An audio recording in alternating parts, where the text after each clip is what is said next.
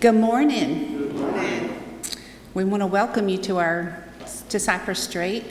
Uh, for those that are listening online, welcome. We would like to invite you back to church. If you look around, there's lots of empty pews that we need you back. Um, we need our kids back. We need the the life that they bring. Um, my son and his wife, uh, they two went to visit their grandmother in Oklahoma, and he was talking about how quiet the house was. And I said, They bring life, they bring hope. It's like spring, you know, with all the new animals being born and the grass greening up. It brings hope. And I'm thankful for this season of uh, Holy Week. Thankful for what Jesus has done for us. Uh, we're just thankful for, uh, if you're visiting, look at your, would you fill out a Connect card? We won't, we won't bug you. Um, we may ask you to be on a committee, but.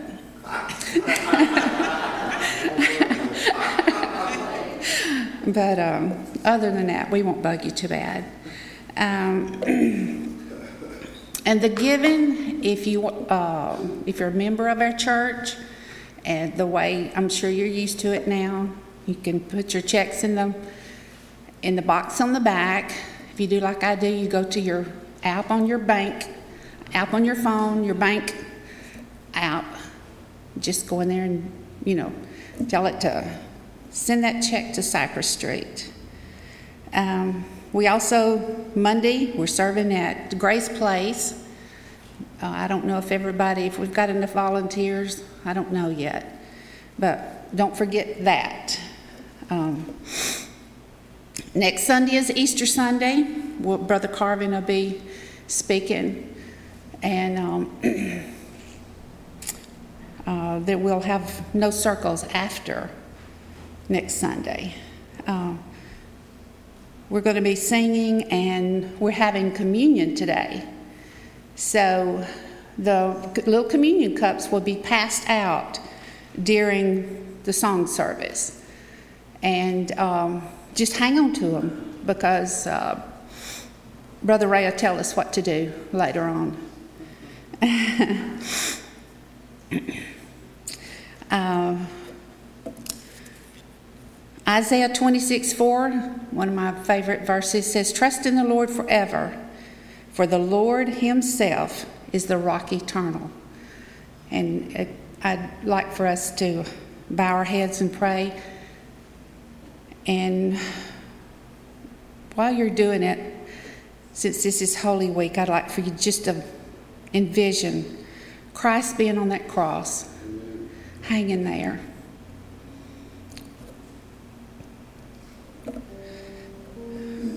They've placed the crown of thorns on his head. He's about to take his last breath for us. You know, I've thought about that a lot. I don't think that we can comprehend, I know we can't, just what God sacrificed for us. I'm, I know when my son was thinking about going into the service, I thought, I don't know if I can, I don't know if I can send you. I'm sorry. But this is just such a precious time in our, in our, in the year, especially for the Christian, for, for the whole world, for the hope that he brings. So just take a minute and um, vision him on the cross and thank him for what he's done for us.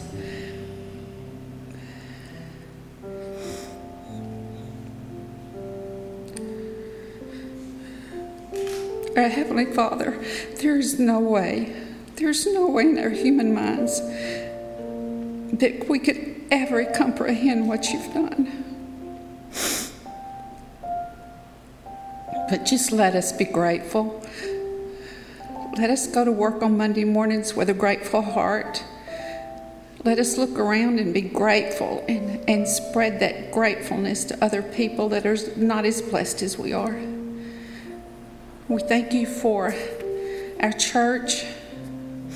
We thank you for the pastor that you're preparing for us to have. I believe it with all my heart. You're preparing someone for us. And we thank you, Lord. We thank you for the season that uh, of spring and, and for this, this holy week. Go, be with us in our church service today. Prepare us for the song service. Help us to clear our minds, Lord, and to to sing with, with joy. Yes, this in your name. Amen.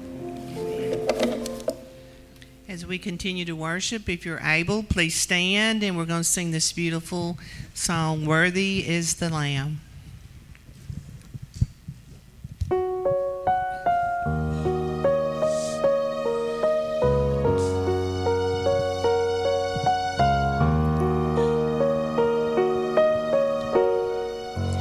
Thank you for the cross, Lord.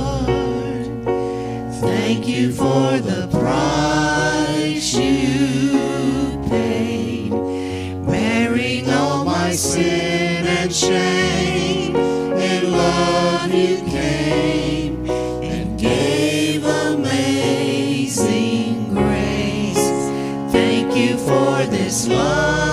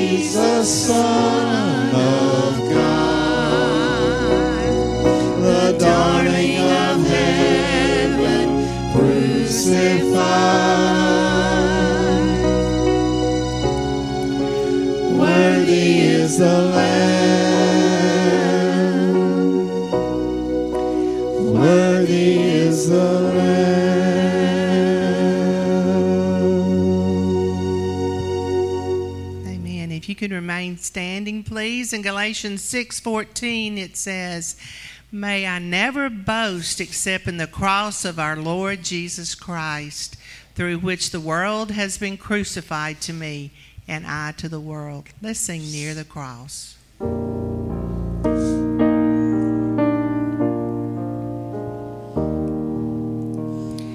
Jesus, lead me near.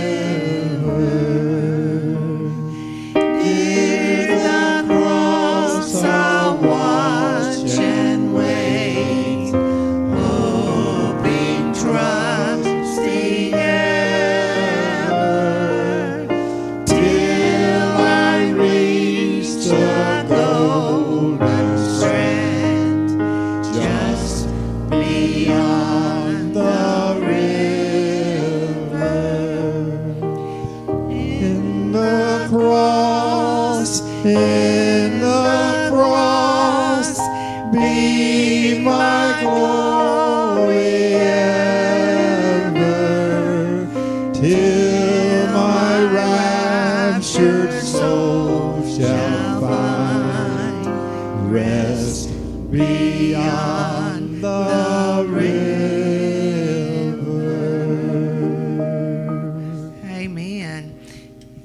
seated, and children, you may go to children's church.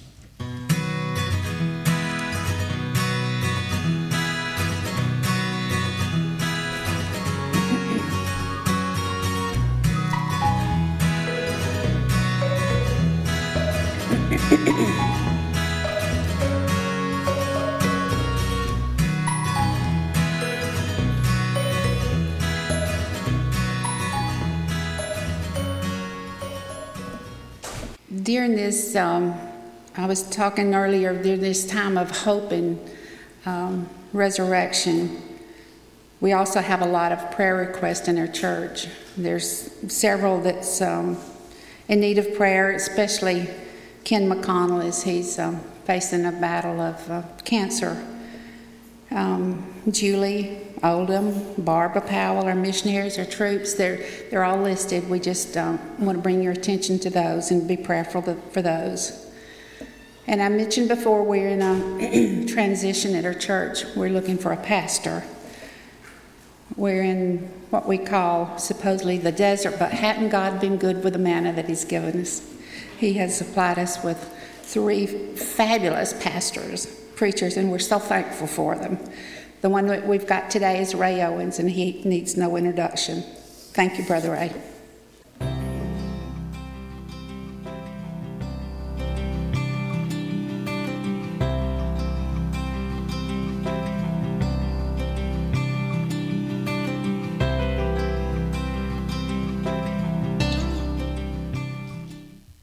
Some of you already know this. I'm going to kill that mic and get this one on here. We're good? Uh, I actually left my Easter jacket sitting on my counter uh, with a hanger. It didn't make it to the car this morning. So I'm going jacketless, I guess, uh, this morning. Uh, Several things I want to share with you as we uh, get ready. First of all, today is communion, an exciting time, and I'm glad to be here. I want to tell everybody at home if you have an opportunity now, you can go get a bottle of water and some crackers. Uh, you probably don't have any uh, Welch's grape juice, and you don't have probably this cool little pack we have. Uh, but I want to encourage you to get that a little bit later so you can join in the body of Christ. And Donna, I want to thank you for sharing your heart, being so open. Uh, what you shared is exactly what the message ends on. This is a special time of remembrance. I think we're all guilty of not making it so all the time that we do, but I, I love your heart and I thank you for that and being so real. I also want to reiterate what she said and encourage those that are back home. Thank you for being here today. Good attendance. But I, I know there's a lot of folks that maybe haven't had a chance to be back, and uh, I want to encourage you to come back. Um, I know we've got folks watching from Oklahoma, and uh, yesterday I spoke with a, a, couple from Baton Rouge that watch every week, and uh, obviously they can't quite make it uh, unless they left real, real early, about six in the morning, I guess. But everybody else, uh, I'd want to encourage you to come back. Uh, I think things are, are obviously safe, but if you feel well to do that, where two or three gather together, what? God's in their midst. There's nothing like being with the family of God. And of course, I'm very passionate about that. I shared with you, uh, I'll be missing two weeks with you guys, and uh, because I'm in Kansas, I'll do a wedding, and then uh, at another church, and every time I'm, I'm, at a church. It doesn't matter where I'm traveling, what I'm doing. Uh, it's very rare because I just love the family of God, and I like meeting uh, with the body of Christ, and God always blesses me. Uh, and I mean, whether it's Church of God, charismatic fire and signs following church, Mennonite, you know, anything, whatever's there, uh, opportunity to share. Also, I want to tell you hold the elements till a little bit later, and those at home, if you get them ready, we'll do this at the end. We'll share together and have a moment time of, of uh, reflection as I read that scripture uh, with you uh, there at home and here as well. Uh, great to be with you. I want to speak today, if you have your outline, I know it's pretty detailed uh, this morning on the power of thankfulness. And uh, there's a great story I want to share with you about a guy who, uh, as he was coming out of work, saw a lady that had a pretzel stand. And at the pretzel stand, you know, she was selling pretzels for 25 cents. She looked mid aged. She looked like a single mom, looked like she'd worked very, very hard. And the Spirit kind of came on him to have compassion toward her, even though he did not like pretzels at all. Bless his heart. He did not like them at all. But, you know, he was moved by compassion, and it said a pretzel 25 cents. So he went and gave 25 cents and walked away. He did this every day. He did it for a long time. And one day when he laid the 25 cents down, and as he was walking away, the lady said, Sir, sir, sir. And so he turned around, and I can put myself in this picture. He said what you would expect. He said, I know, ma'am, I know what you're going to say. I want to explain. No, no, no. You know, you want to know why every day I give you a quarter and never take a pretzel, you know? And uh, opportunity to witness, by the way. But you know, she goes, No, no, no, sir. I wanted to show you the new sign. They're up to 35 cents now. How many of you know somebody like that? Wow. I won't say her name because I don't want to honor her, but there was a singer uh, been very popular for now about three generations that has song Material Girl. And here, what I want to tell you is we live in a very materialistic, I'm going to tell you, be blunt, preach it, selfish, self centered society if there ever was one. I don't think there, there probably has been moments in history, I'm a student of history, where there was some self centeredness um, especially among groups. But as far as the whole world, whole generation of self centeredness and a consumer culture. And as a result of that, this is where the problem comes in. There is very little gratitude. In fact, if I take two children, same parent, and raise one and put some pretty serious consequences on this one. Consistently raise this one with consequences when they do something, when they do something good, a lot of love. Always love them, even in the consequences. If the other one, I give them everything they want, or even 90% of everything they want when they do, especially everybody's got one, Daddy. Y'all ever heard that? I'm six years old, and everybody at school's got an Apple iPhone 12. Oh, honey. If I raise these two children, which one of them is going to be grateful and has a chance to be employable and get a job and make money and not live off the government? This one. This one will become what even you know, not being psychological, a spoiled, rotten brat. That the first time reminds me of a story I wasn't even planning on telling you. Years, uh, years ago, we had a great CEO at CenturyLink. That's before it crashed and I sold all my stock and lost a fortune. Okay? Uh, sorry, but it's true. But right now, what's going on? This guy comes in, interviews, he's cocky, he's good looking, he's young, he's had it all, never worked a day in his life, got his MBA, and he's applying for a pretty big position at this big corporation across from our church. You can figure out where that is.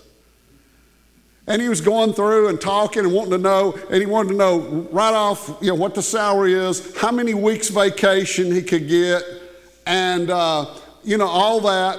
And pretty soon the CEO goes, Well, and I guess you're interested in a company car and uh, two weeks vacation at our place in Hawaii. He said, Yeah, really? Are you kidding? He said, Sure, I'm kidding, but you started it because we're all so consumed. We, you know, it, it, it, it, and, and we're, I'm worse than many of you and the ones of my grandfather and all. We've gotten that way, and there's just not a lot of gratitude because we want it our way. And I think that what I wanted to share with you today is about thankfulness and about having a spirit of gratitude. Our culture just doesn't even have appreciation for friendships. That's why, you know, and you know, this is beyond anything you, I bet, can imagine. Meaning, if you're raised this way, or we're in this culture, or we get to where we don't say grace anymore, we don't thank God for our meals, we don't, you know, it affects our friendships. Friendships come, friendships go. Then, when we get in a marriage, the friendship, a friendship of lifetime, what happens? Well, there's not a commitment there either. Why? There never was a commitment back here. Does that make sense to you, brothers and sisters? It starts back here, it starts everywhere, it's all the way across. How it is with us and God is how it is with man. And I, I'm not trying to condemn, but I'm here to tell you that when God's involved, when heaven comes down to meet earth in your life where you are, I'm telling you there ought to be gratitude. Remember when Isaiah, the Lord spoke to him and came in front of him? He fell to his knees and he says, I'm a man of unclean lips. You know what I mean? That's the presence of God. And that's not a bad thing like condemnation. And then when God does something for us, are we as expressive about how good He's done for us, how awesome things are He's done for us, as we are when it don't go good? Now, I have to go to the altar right now. Because I'm telling you, I'll be going along and like something will happen that you couldn't have done if you wanted to. Like, you know, real tedious part that there's only one part of, and you, you know that, and you're taking your time taking it off, and it falls and goes down and goes in a little hole somewhere that you couldn't have got to if you were Michael Jordan shooting a five foot basket. I mean, you couldn't have got it in there. You know what I mean? And I go, really? But what about the time I'm driving and boy, you saw a car spin around, you go, boy, that was close. Do I get as excited and go, praise the Lord? You know, do I get excited about that? Probably not. I go, that was a close one, rock and roll. But that's me. See, I'm preaching to me. The joy is today I preach to me. You can listen if you want to. Look at our scripture and our text. This is NLT, Bible Gateway. I have to say that because the guys know this that are doing the video. The New Living Translation is a live Bible, it's constantly being translated. So I have the original NLT that was bought to me by a couple in our church years ago when I started preaching out of it. And it's an amazing Bible. And I won't want to tell you how much they had to pay for this. Now you could buy it for 20 bucks probably, but you know, it was copyright and whatever. The words in here don't match what I'm going to read to you because it's kind of not a lot, but they're working on it, translating it. So I want to read this to you. This is awesome. Psalms 100, the whole chapter, y'all. Take a deep breath. It's a long one, five verses. Shout with joy to the Lord, all the earth. Worship the Lord with gladness. Come before him singing with joy. I see a joy theme. Acknowledge that the Lord is God. He made us and we are his. Now that puts a smile on my face. I'm his. Donna, you're his. We're his. We are his people, the sheep of his pasture. Enter his gates with thanksgiving. Go into his courts with praise here's where we're, we're, we're challenged give thanks to him and praise his name. Amen. Let's all say this so we don't violate this scripture. Praise the Lord. Ready? The Lord. There you go. For the Lord is good, his unfailing love continues forever, and his faithfulness continues to each generation, even the material girls. It continues. What a beautiful scripture. We all know that. When you came this morning, were you really thankful? Was I really thankful? And on your outline, I've got some options here for you. Let me get that out. It says, When you came this morning, were you thankful that you, uh, of a God, that you have a God that longs to meet with you for your worship? A God that's more excited about meeting with you, or at home if you designate a time, or even if you're driving down the road and you designate a time to meet with God, did you know He's excited? It's almost like I can hear Him. And I can relate to this because I have one biological daughter and about seven or eight adopted raised daughters, you know, at the Owens Hotel that we raised. But one biological daughter, very proud of her. You know, uh, most of you know Brooke and, you know, she's got her doctorate. She's run Mercy Multiplied in Nashville, doing a great ministry and awesome. But I don't get to talk to her very long, very often, you know. It's funny how, you know, things change. As time, she's busy. And when she gets an opportunity to call me, I'm excited about talking to her because we don't get to talk a lot. And, and it's, that's the way it is. God's excited to talk to us because I guarantee you we don't talk to Him as much as He wants to talk to us. And He's meeting with us. And we've already had a whole sermon on this as a date with God, right? Sunday morning is your date with God. And so it's awesome to know there's a God that wants to meet with us here.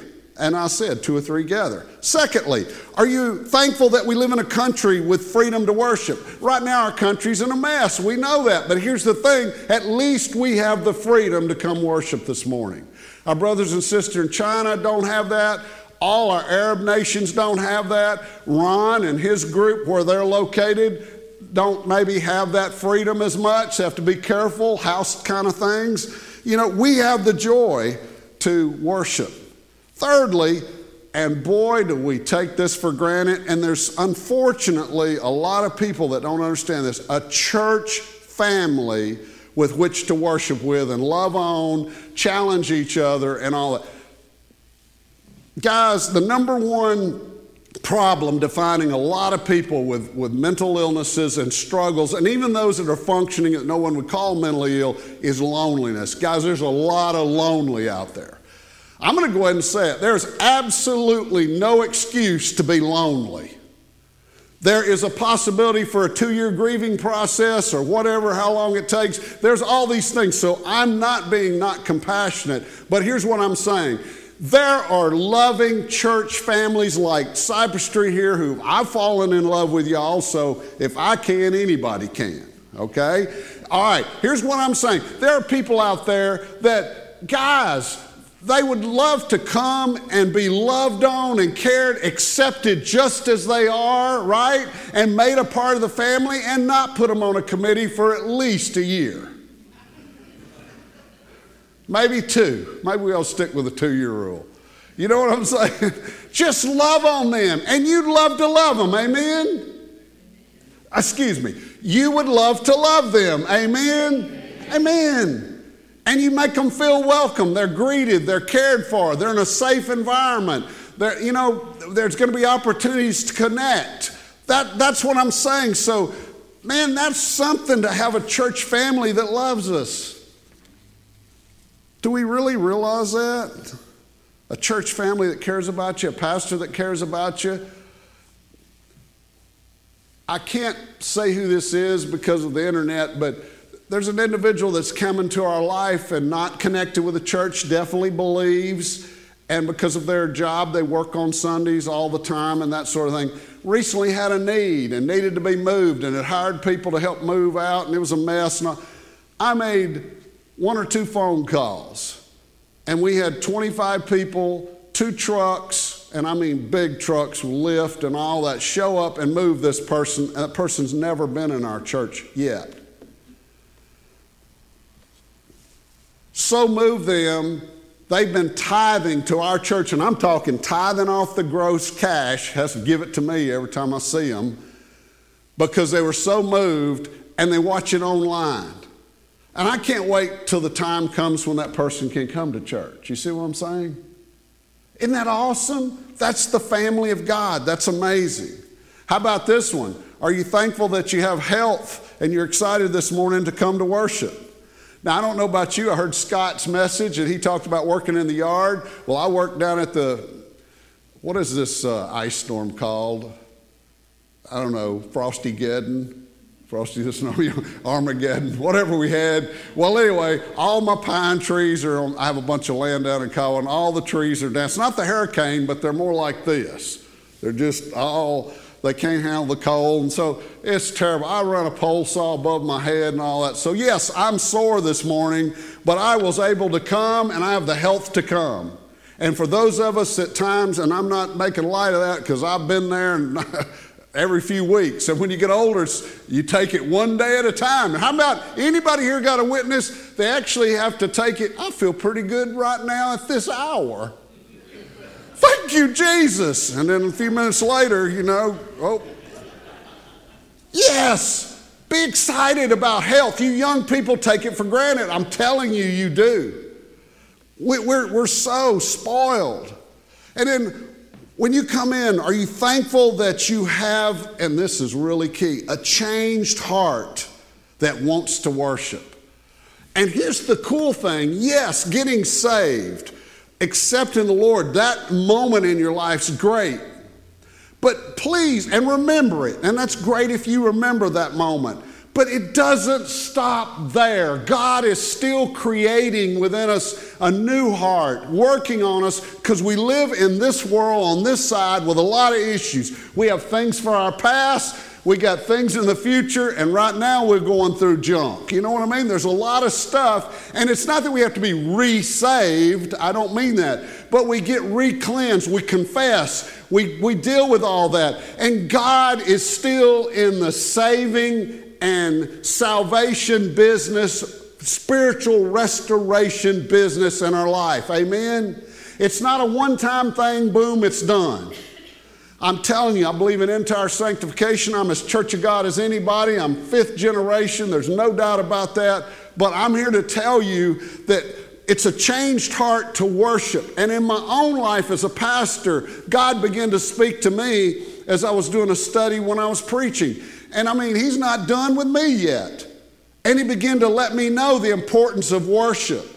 And I'm able to worship at a much deeper level than I did my other 40, 50 years of my life. Do you follow what I'm saying? God is always working in us where we get to the place we're growing in our life. And I want to tell you, I'm not where I need to be, but I'm a lot further along than where I was. Can I get an amen to that to anybody else? What what is the power of thankfulness? Thankfulness has power. I'm going to tell you, you know, frowning, downer, you know, not being thankful, life's terrible, then you die. You know, that kind of thing. That's, look, if you're that way, not only are you miserable, you make other people miserable, except this. I will say this when you walk out of the room, the lights come on for everybody else. You don't want to be that person. It's terrible. Thankfulness keeps us it, it, contented, contented. And I'm not talking about contented about getting what we want. Here's what true thankfulness does. Let me see if I can explain this. You're contented because you're thankful for what you already have. You're not thinking what you want or what the neighbor has. And by the way, when you look at your neighbors, guess which one by default Satan's going to have you look at? The one that's got the best yard, the best house, the best car, truck. You know what I mean? You're not turning over and looking down the street or maybe looking past one of your neighbors that don't mow their yard and you know, hadn't worked a bush in six years. You know, you know what I'm saying? You get what I'm talking about. It's being thankful for what you have, it's very important. Secondly, thankfulness keeps us humble. It keeps us humble. Here's why every good and perfect gift comes from my own effort and work. No, that's what I think. No, Every good and perfect thing comes from God. And if anything good, recently I got a text, it was amazing. And I'm not bragging on myself, but it was something about how I've treated my parents through the years because of mom passing. And I said, look, if any good thing came, it was because of God. It wasn't me. Do you understand what I'm saying? Always reflect that, brothers and sisters, back to God. It's, it, it, it's real and it's true. When we realize that everything in life's a gift, it's a lot easier to be contented. It's a lot easier to be thankful because you know God gives it all. In fact, it's easy to tithe. When I realize 110% of everything I have is God's and I'm going to give Him 10%, He makes sure the 100% equals about 200%. I can show you in my own life people that made more than me that don't have near what I have, but I was faithful. Thank God, mom and dad, who raised me in a church family that taught it. Because financially, I was blessed by God. It's awesome. Thirdly, generous. I got ahead of myself, I think. When he realizes that all, anything is a gift, then we're joyful to give it away, right? The fourth one is positive. Now, how in the world can the power of thankfulness, how can it keep us positive? Does anybody know anybody negative? Anybody is negative? the glass is always half full. Actually, it's about a quarter full. And it's being poured out as we speak. And when they talk to you, they feel like they're draining you. It's like plugged in, you know, Lord, get me out of here. I've had conversations like that. Lord, I can't take another 30 minutes of this. I won't be alive. You know, they just take it out of you. You know, thankfulness keeps us positive. The happiest people in the world are not rich people. I've had the privilege to know some multimillionaires in my life. Um, you know, and I will tell you, with rare exception, they are not happy. I've had the privilege to know some very humble, maybe what you'd call poor people, and they are so happy. There's one I think of in my church, uh, Sister Cutie, and I'll just leave it at that because I don't, you know, lived in a very small, maybe 900 square foot cinder block house in a not a great area, was so happy. Just every time you met her, such a joy. It was probably the greatest funeral I've ever been able to preach. Uh, you know, just sharing about her life, some of the funniest things. She was changing a light bulb, changing a light bulb. You know, first of all, let me just tell you something. When you have a light bulb and your walls are dark or gray, you could literally stare at the light bulb and, and you wonder if it's on. If you paint the walls white and turn the light bulb on, you know, you're like this. So she was changing a light bulb, and she's like 85 years old, maybe 86 or 87. And she couldn't get there, so she took a light bulb, started bouncing on her bed, and would do this. She loved life, y'all. The bad thing is she didn't you got to land exactly square every time. What happens if one foot hits first? And so she ended up in the hospital because the brick walls that were still gray and dark are still hard. And so she ended up in the hospital. But I laughed about that. I could go on and on person, loved God, loved life. And by the way, her life was terrible. She's lost siblings. It was a rough life. They were pig farmers. She was raised as a girl feeding pigs. And yet she had life. Why? It has nothing to do with money. It was about having a positive spirit and outlook on life. Now, this last one I'm going to give you, E, is not a word, but it ought to be. I invented it. Okay? And to make it legal, I'm gonna I put a hyphen in it, blessable. Did you know that thankfulness keeps you blessable, meaning able to be blessed? Because here's what I have to say about that. I think God wants to give us more than He gives us now. But He can't give us much more if we don't appreciate what He gave us. Does that make sense? So, having a thankful spirit makes us much more blessable, okay? Much more able to be blessed. And I have the little note there on your outline. A powerful story that I owed to Grandma Owens that taught us in uh, kindergarten Sunday school class. She taught it for 63 years and I think never missed. Somebody told me she missed two. I'll give her that. But anyway, she taught. There's a story that all of you know. Jesus healed 10 lepers. How many of them came back to tell him thanks? One.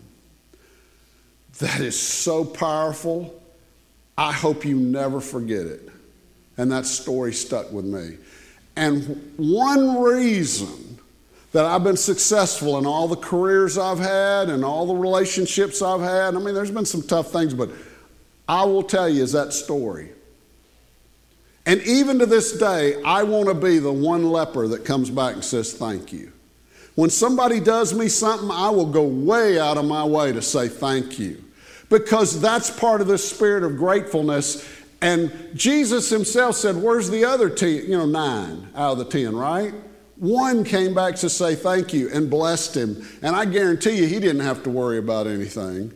I mean, the blessing of Jesus. And I think about that. We need to be the ones that say thank you. And that's why I don't care if you're in a restaurant, I'm going to bow my head. And, I'm with people all the time that, you know, I don't know I'm a pastor or whatever. Or I'm up in Kansas and, you know, they expect a pastor to do it, but sometimes I'll say to a bunch of guys on the farm that work with me, if you don't mind, I'm going to bless it. Man, they all take off. Yes, sir you know, take off their hat and I just say a short prayer. I don't lead them to Jesus there. I don't tell them they're going to hell. I don't get into all that stuff. And Lord, forgive them for the drinks they're drinking. I don't get into all that. You know, I don't do that. I just praise the Lord and bless it because it really is, that's a time, what is, is grace? Thankfulness. God, I have a food, I have a meal, I have a blessing. So, how do you become a more thankful person? I know you just can't wait to hear and dying to hear, so let me hurry up and get there. Number one, Give intentional time to considering God's goodness so you're not just consuming His blessings. So it takes intentional time to consider God's goodness so you're not just consuming His blessings. I have a quote gratitude flows from a reflective heart. And Donna, you talked this morning about reflecting about this week and what all's involved. You know, we're all very busy. Sometimes I'm so busy, it's terrible. You know, we, we're just so busy with the, we, we're just thinking about what we have to do, we're just stressed out. And I thought about this. Have you ever been starving? Like, you know, it's really not good to go a long time without food and be starving because when you do, you really savor the food, right? No. If you're starving, it goes down like a vacuum cleaner. And you go, especially if it's something really good, and you go, man, I didn't get to enjoy that. You know, and later, obviously, as you get older, there, there's side effects of doing that. But that's how we are a lot of times with God. We don't take time to savor what He's done for us or the blessings He gave us, including a good steak or a good grilled chicken, whatever it is you like, or a wonderful salad, or whatever it is that God gives us, or a blessing, we don't take time to savor that. And I think that we have to set intentional time to consider God's goodness and not just consume the blessings. Psalm 77 there. I recall all you have done, O Lord. I remember your wonderful deeds of long ago. They are constantly in my thoughts. I cannot stop thinking about them. In other words, if we're constantly contemplating about God's goodness, what He's done for us, what He's blessed us, or whatever, we then have that relationship with Him, and we're not just consuming things, we're enjoying His blessings. And I don't know about you, but we, some of us need to enjoy God's blessings more, amen, than what we do. I want to tell you a caution don't wait till it's gone till you appreciate it. And that tends to be what we do sometimes. A pastor friend of mine uh, told a story. He and his wife, and she had a meeting to go to, kind of rare. They had two young kids. And uh, this very successful pastor, very busy. It was a busy time. I think they were building a building, you know, a lot going on, church growing like crazy and the wife had to go to a seven day conference. And he was in charge of the kids. And they didn't have you know enough money or whatever to hire somebody. And he was so busy so he was doing the best he could. And said the first time that his wife called was on the second day. It's for cell phones. Does anybody remember that bc before cell phones? Okay. Um, and uh, i wrote down what, what, what he said. He said on the second day she called and said well, honey, you know, how's it going? How's it going with the kids? Well, it's, t- it's tough, we're going to make it. Second time she called was four days in, and when she answered, well, how's it going? Call my lawyer. That's what, that's what his answer was. Now, if you knew this guy, he's kind of a comedian. He, he was good, but he was like, this is terrible. The third time the wife called was the sixth day, the day before she flew back, and uh, he said, I had a lot, I had been changed. I'd been thinking about everything, and I had number one, empathy for single parents, meaning, how do they do it? you know? And then, secondly, not being offensive, he said, Honey, I, I, love you. I want you to know I have a new appreciation for you, but I do want to tell you 30 days after I've buried you, there will be another one. Again, he had a, a sense of humor. But seriously, he said it changed his respect for his wife. Why? She was gone and he had to take on that and he appreciated it. Yes, when it's gone, whether it's the wife, the husband, or health, or whatever, is many times when we appreciate it. And the same with God. We don't take His presence and we don't need to take His relationship lightly. Amen? Don't take it lightly. We need to intentionally set aside time. Number two, to become more thankful, build regular habits of gratefulness. Build regular habits of gratefulness. In other words, do we love God enough to build it into our routine, to be thankful? Notice the scripture there, Psalms 145, 1 through 2. I will praise you, O my God and King, and bless your name forever and ever. I will bless you how often? Every day. And I will praise you forever. In other words, it needs to be daily. So, do we thank God every day? When we wake up, I want to give you three times I definitely think that we should do it. When we wake up, when you wake up and you're like me, and I'm going to take a chainsaw to this bed. This bed we have is a king size bed and got post up, and it's big, boy, it looks cool, matches the furniture and all that. But and I used to could hop up there. Now I got a step stool. But when I step down in the morning, all the folks of a certain age understand this. Young people going, what? I step down, it's a long way, you know, and then, oh, oh, oh, you know.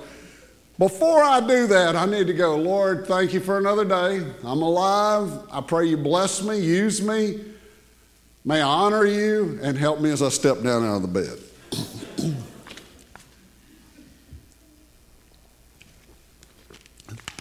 By the way, three of you haven't smiled yet. All right. Secondly, when you eat, if you hate food, you don't have to do this. If you never eat, don't do this. But if you like food and want to eat and have eaten, every time you get food, and maybe you're in a big banquet situation or whatever, and I will tell you do not stand up and pray and act like a whatever. But I'm saying where you are, just bow your head and say, God, thank you for the food, or say something, but thank God for the food. I'm telling you, that's one thing I loved about the South that I noticed when I moved to Kansas, it wasn't as frequent. But I'm telling you what, here in the South, we've gotten to where we don't see it. Go to restaurants and look around. I want you to scan. There should never be an excuse for a person that loves the Lord not to be thankful for the food that He gives us and offer thanks. I mean, even the country star says we give grace, right? I mean, we, we, we should be that way. I also think anytime you, you come in contact with a service person, somebody that serves you, somebody's done good. Our power was out, and this crew from Illinois came in. The guy hit my telephone pole, took it out. You know, they came, they worked on it. You know what? I went out and thanked them. I went out and thanked them for the good job they did. Then, after they were done, I emailed the company because they did an amazing job. They were wonderful. You know, when somebody does you something great, anytime your family's together, you should be what? Thankful. Amen? Did you know it could be your last time? You never know. But we should be thankful when we have an opportunity. When I get off the phone with Brooke, when, when you know I get to see right now my grandson came in last night and I'll have him this week, and then we'll take him halfway back as I turn around and go to Kansas. It's just the way life is. I'm thankful and I thank God for it. In other words, say thank you. It's not that hard. Thirdly, empathize with those who have less rather than envying those who have more. Empathize with those who have less, which, by the way, tomorrow we have a great opportunity to do, rather than envy those who have more. How many rich people do we have here today? Okay. Wow, I won't borrow any money from y'all. Okay. Pastor Ray, I'm not rich. You ought to see the car I drive. I'm going to give you an official response. You have a car? I know somebody's got some cool cars. If you have a car that starts, did you know you're richer than what? Three fourths of the world's population. Pastor, you ought to see my home. Oh, you have a home? Do you know how many people in New York City own a home? And there's what? Is it eight or nine million people? I don't know, more than that. Do you know how many own a home? Not too many. They're paying rent for the rest of their life. And some of them are literally renting airspace. You know what I mean? They, they live on the 20th floor on this little thing, you know. Most of the planet lives in pretty trashy homes. Pastor, you ought to see what I eat, even for Sunday dinner. Oh, you have food? Did you know there's a lot of children and a lot of people don't even get a meal every day? And definitely only one meal a day, not three. The only way you're guaranteed that is go to prison. You'll get three hots and a cot, right? But it's really not that great.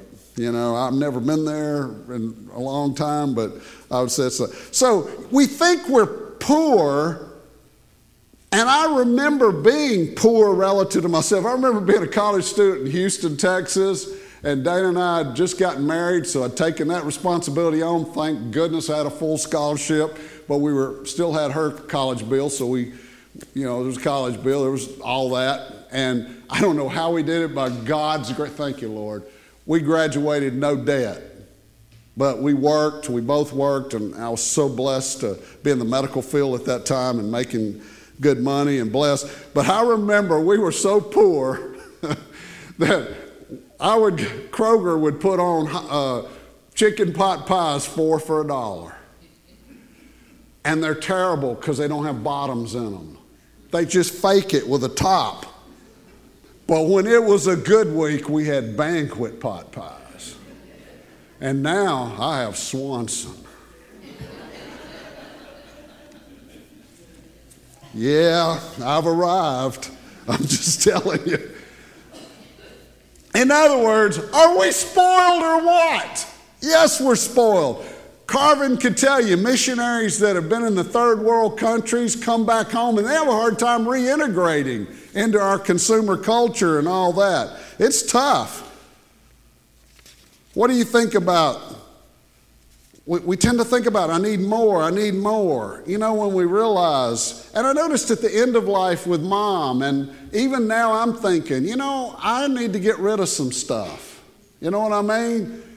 I don't know all this stuff. What does it matter? Um, boy, I have a neighbor that, that I've talked to about the Lord. He's pretty rough, but I will tell you one thing he did when he gave his kids Christmas and stuff, if they ever opened a gift and, and didn't appreciate it, and you know, sometimes they didn't appreciate he immediately took it up and they took it to the Salvation Army or to whatever. Immediately. I'll tell you what, that guy appreciates stuff. I, I thought that was a little tough, but you know. Notice the scripture I know how to live, Paul tells us, in almost nothing or everything. I've learned the secret of living in every situation, where it's with a full stomach or empty, plenty or little. For I can do everything with the help of Christ who gives me strength with what I need. In other words, we, we ought to be content when we don't have a lot and content if we have more. But I'm going to tell you, like the Bible says, if you have a lot, it's easy to become self sufficient and not much more temptation than it is when you have not a lot and you'd have to depend on God more. Does that make sense? So, for those of us that are getting Swanson pot pies now, we got to be careful that we get to kind of feeling comfortable with where we're at. Fourthly, when struggling to be careful, grateful, excuse me, when struggling to be grateful, then think often about the cross which really is where we started with this morning. Think often about the cross. Think about a perfect God in flesh who died for you and I, and I don't have to face eternity without hope. not one of us, and some of us are closer to that time than others, not one of us have to face eternity without hope because Jesus came and went through excruciating pain. By the way, that's where that came from crucifixion. Crucifixion was terrible. And I mean, there's an entire sermon one day, maybe I ought to preach on that. But it's terrible. The American Medical Association did a research on that. It's terrible. Okay? He went through that for you and I. The love is beyond anything we can imagine. And when we think about being grateful, you've got to be grateful for the cross. Amen? That's what we're building up to now.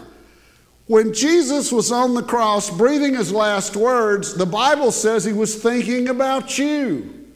Not only those, but those who they go to and they go to. Remember that? To us. And God has the ability to know us and know our children and some of your grandchildren yet to be born and your grandchildren's grandchildren. God knows them. And He was thinking about them, and that's how He was able to do it. I think, yes, he wanted to be faithful to his father, but I believe with all of my heart what really kept Jesus on that cross and not just going, you know what? I'll take 10 million angels right now.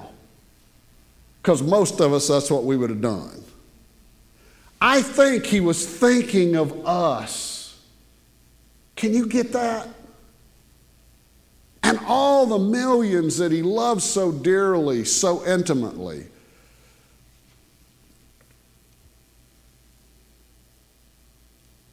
Colossians 2 13 says, You were dead because of your sins and because of your sinful nature. It was not cut away. Then God made you alive in Christ. He forgave all your sins. He canceled the record that contained the charges against us. He took it and destroyed it by nailing it on the cross. So if we confess our sins, and here in a moment when we take communion, if we confess our sins, if we something isn't right, we give it. Let me tell you, it's gone as far as the east is from the west. That's exciting and that's something to always be thankful. Thankful for the cross, thankful for the sacrifice. If you would, you got your little cup. If you need help, I'm sure an usher will help you. Uh, just get ready to take that out there. There's a little uh, part on the top that when you're old, it's kind of hard to get that uh, top part to come out with the. And try not to spill it, it's easy to do. It's probably pretty good that I'm having a hard time with this. I might. I can't get the there we go. No. Man. I might not be doing the wafer.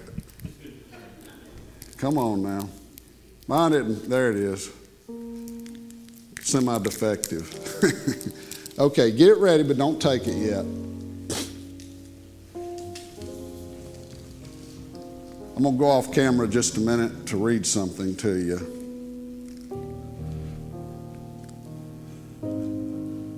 For this is what the Lord Himself said, and I pass on to you just as I received it. On the night that He was betrayed, the Lord Jesus took a loaf of bread, and when He had given thanks for it, He broke it and said, This is my body, which is given for you. Do this in remembrance of me. In the same way, He took the cup of wine after supper, saying, This cup is a new covenant between God and you, sealed by the shedding of my blood. Do this in remembrance of me as often as you drink it. For every time you eat this bread and drink this cup, you are announcing the Lord's death until he comes. It goes on to say, examine yourself. And I'm going to talk about that in a minute. And here's the reason this is a blessing. If we examine ourselves during this time, we will not be examined by God or judged in any manner. Do you get how powerful that is? So here's what I want us to do I want us, all of us, and if again, if you need help, raise your hand. Somebody will come help you with elements. I'd like you to bow your heads, everybody, and I want to read a poem. While you examine yourself, while you talk to God, while you thank thank Him, while you think of the cross, would you just listen to these words? Still He walked. You bow your heads and be contemplating that? And at whatever moment or at the end, we'll take the communion together. He could hear the crowd screaming, Crucify, crucify. He could hear the hatred in their voices.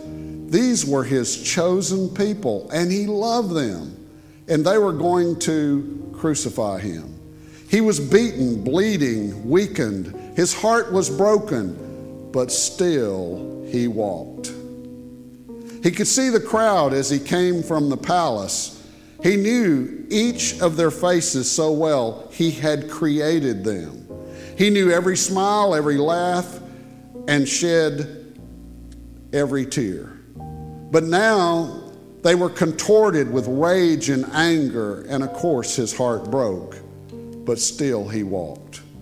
He was scared. You and I would have been, so his humanness would as well have mandated that he was. And so he felt alone. His disciples had left him, in fact, denied him, and one betrayed him.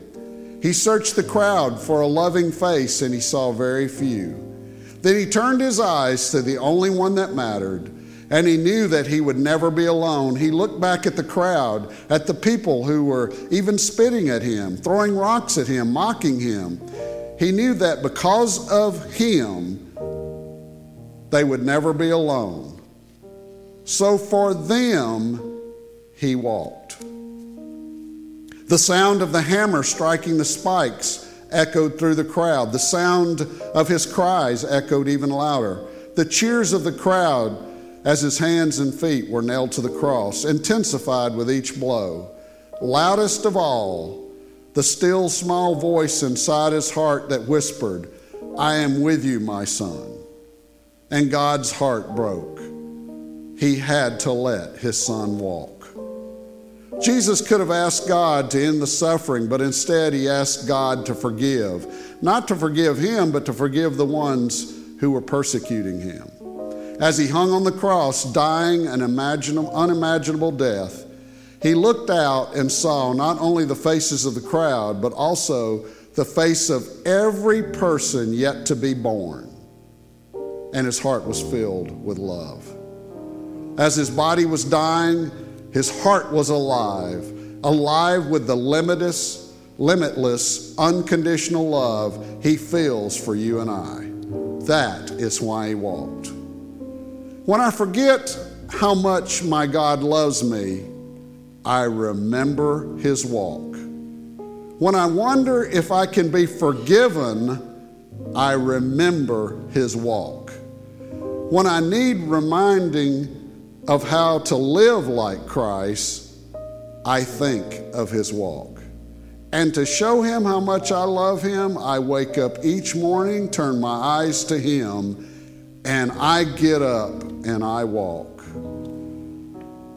Amen. Father, thank you for sending your son, and oh Jesus, thank you for willingly loving us so much, looking at us right now in this place, loving us, creating us, and having the love to see us through life. May we walk in a worthy manner. And Lord, when we don't, may we confess our sins and receive your forgiveness. And Holy Spirit, may you come and empower us to walk the life to feel the joy, to have a thankful spirit. And oh God, may all of us at this moment be thankful for the cross. So, Father, as a priest that stands in the gap, I bless the bread, the body of Christ, and I blessed the juice that represents the blood of Jesus that washed away our sins. And as we partake it, we partake it with thankfulness and out of love for you. In Jesus' name, amen.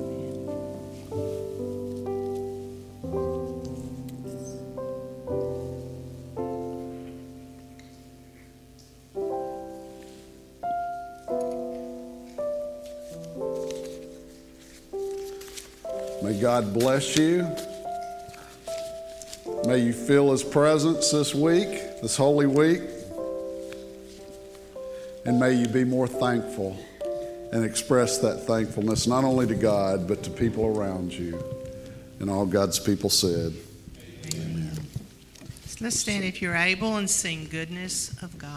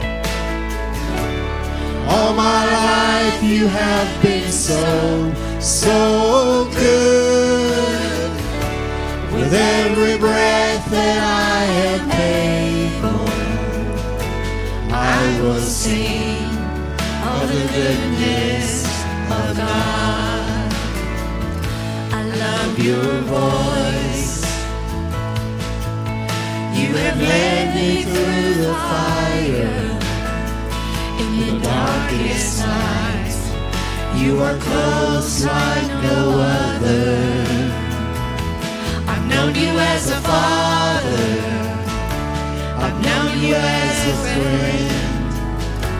I have lived in the goodness of God. All my life you have been faithful. All my life you have been so, so good. With every breath that I am able, I will sing of the goodness of God.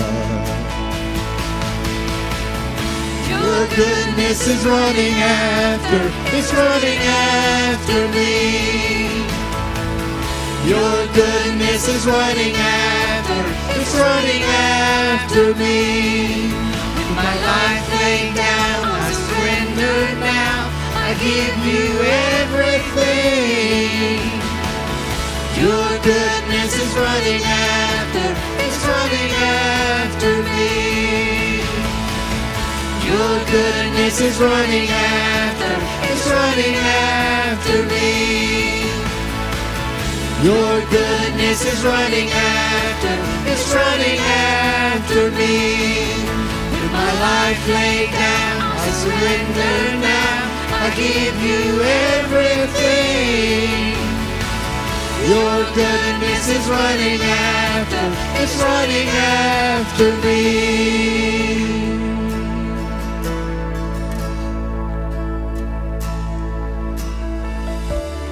All my life you have been faithful. All my life you have been so, so good. With every breath that I am able, I will sing of the goodness of God. All my life you have been faithful. All my life you have been so, so good. With every breath that I am able, I will sing of the goodness of God. I will sing of the goodness of God. God's people said, Amen. Amen. Thank you, Brother Ray. That was a fantastic sermon. Um, just remember that what this week is is meant to us and help us to be grateful. Uh, James and I celebrated our 51 years yesterday. Yes, we were teenagers when we got married. Just add that. I was 12. but the, I just so thankful that I was raised in a Christian family, and mom and dad instilled in me the importance of uh, church and family, family church. Every we've moved four different states in our marriage, and each time the first thing we did was look for the church, look for a church family. And that's why it's so important kids. Bring your kids back to church. Let us love on them. You know, um, it's important that they know that Sundays are for God and for worship and to have that community. They need that community. Um, I want to thank you again. Be back with us next week for, for Easter. I started say Christmas. for Easter celebration. Just let's bow our heads and pray. Our Heavenly Father, thank you again for this season that you've given us. Thank you for the bringing us through the last year that you've um, the trials and the tribulations, Lord. Help us to always have a grateful attitude, a grateful heart. We ask this in your name. Amen.